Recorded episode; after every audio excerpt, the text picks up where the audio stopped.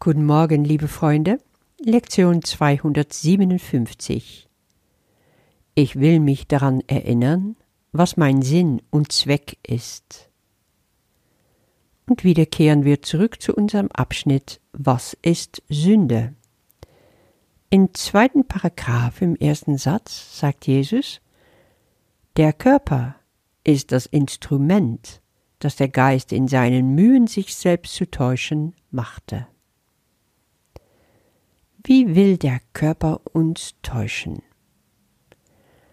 Indem er uns glauben lässt, dass wir Körper sind. Dein gespaltener Geist benutzt dein Körper, um diesen Traum, worin du lebst, aufrecht zu erhalten. Weil, ganz klar, was du anfassen kannst, was du sehen kannst, hören kannst, das muss doch echt sein, real sein. So spricht es zu dir und trotzdem ist es das nicht. Wird ein Traum realer, wird er echter, indem wir immer tiefer in seine Illusion einsteigen und intensiv damit beschäftigen? Ich habe früher in meiner Zeit in der Ausbildung zur Psychotherapeutin und später auch in der Arbeit sehr viel Traumarbeit gemacht. Aber jetzt durch meine Arbeit jetzt auch mit dem Kurs habe ich gesehen, diese Nachtträume sind nichts anderes als weitere Projektionen des Egos. Ja, natürlich, manchmal können sie mir etwas vermitteln von dem, wo ich tagsüber nicht mit in Verbindung war.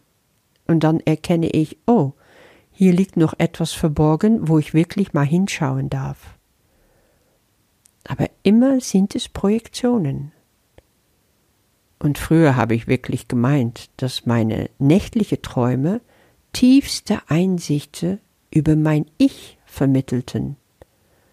Und dabei können sie sowas von in die Irre führen. Träume werden nicht echt, indem wir sie versuchen auseinanderzunehmen und zu analysieren. Nein, das Ganze wird weniger wichtig und schafft Raum, indem wir sie einfach vergessen. In Kapitel 19 sagt Jesus, Sündigen hieße gegen die Wirklichkeit zu verstoßen und darin erfolgreich zu sein. Die Wirklichkeit ist natürlich gemeint Gottes Wirklichkeit. Ja, und damit würden wir gleichzeitig gegen die Wirklichkeit unserer Brüder verstoßen weil wenn du dein Bruder als sündig siehst, verstößt du gegen die Wirklichkeit Gottes. Wenn du dich als sündig siehst, genau das Gleiche. Das ist Täuschung. Du täuscht dein Geist. Und damit wärst du erfolgreich. Dein Körper wäre bestätigt. Das ist genau das, was der Körper als Instrument mit uns macht. Und was haben wir für eine Möglichkeit, uns daraus zu befreien? Indem du dich daran erinnerst, was dein wahres Ziel ist, oder wie es hier im Leitsatz heißt, ich will mich daran erinnern, was mein Sinn und Zweck ist.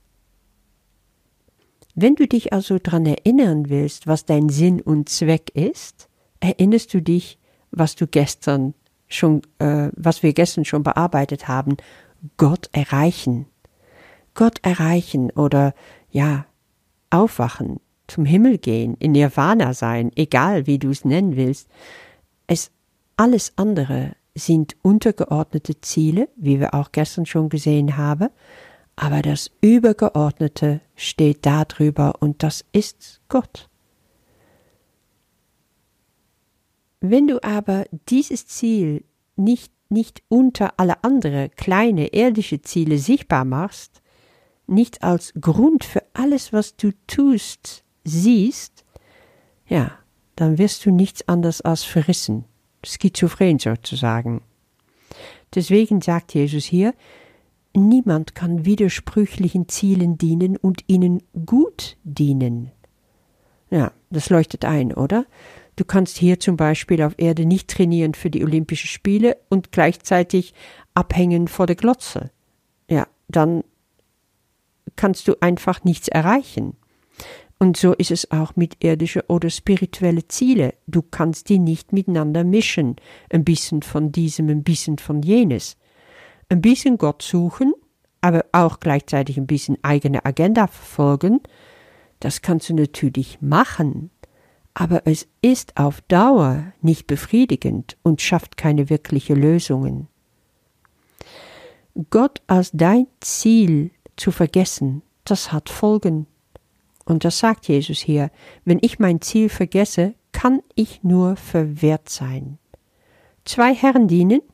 Geht nicht. Da ist der Kurs gnadenlos.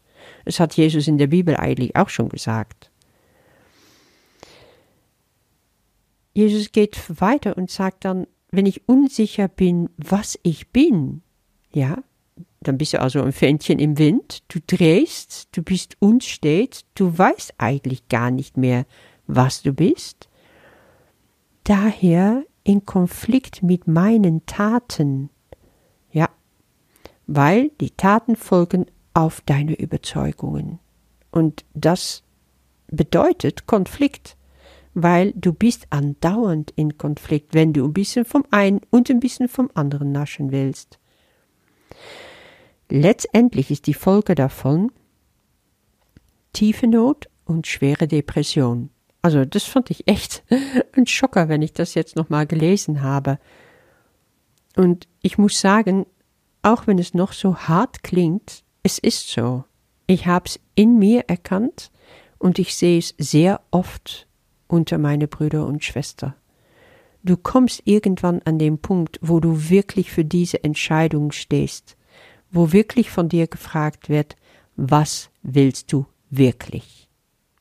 Solange du nicht wählst, welcher Meister du dienen willst, gibt es dieses innere Konflikt und du wirst zerrissen sein.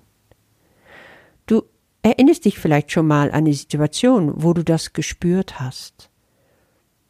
Du kennst es vielleicht äh, daher, dass du einen Mensch ganz arg geliebt hast aber gleichzeitig bist du an den Punkt gekommen, wo du merkst, ich will mit dem nichts mehr zu tun haben.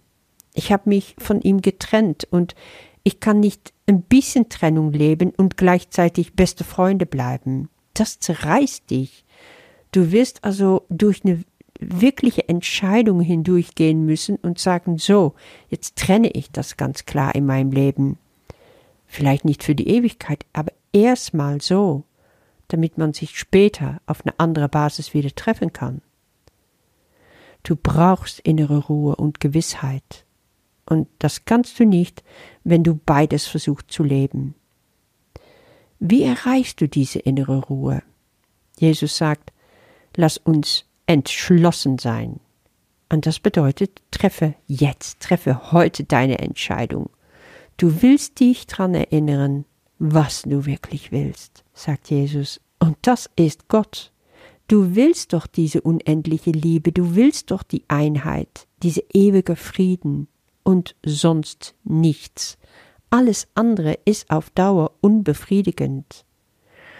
Und darauf kannst du alles ausrichten.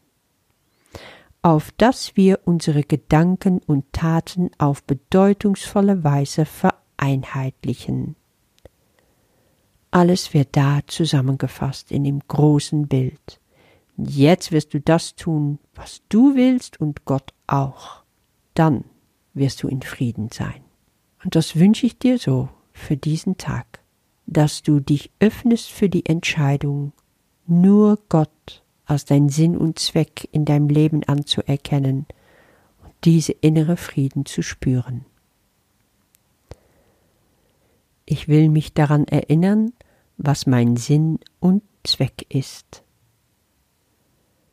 Wenn ich mein Ziel vergesse, kann ich nur verwirrt sein, unsicher dessen, was ich bin, und daher in Konflikt mit meinen Taten. Niemand kann widersprüchlichen Zielen dienen und ihnen gut dienen. Noch kann er funktionieren ohne tiefe Not und schwere Depression. Lass uns deshalb entschlossen sein, uns daran zu erinnern, was wir heute wollen, auf dass wir unsere Gedanken und Taten auf bedeutungsvolle Weise vereinheitlichen mögen und nur das erreichen, was Gott möchte, dass wir heute tun. Vater, die Vergebung ist das Mittel, das du für unsere Erlösung wähltest.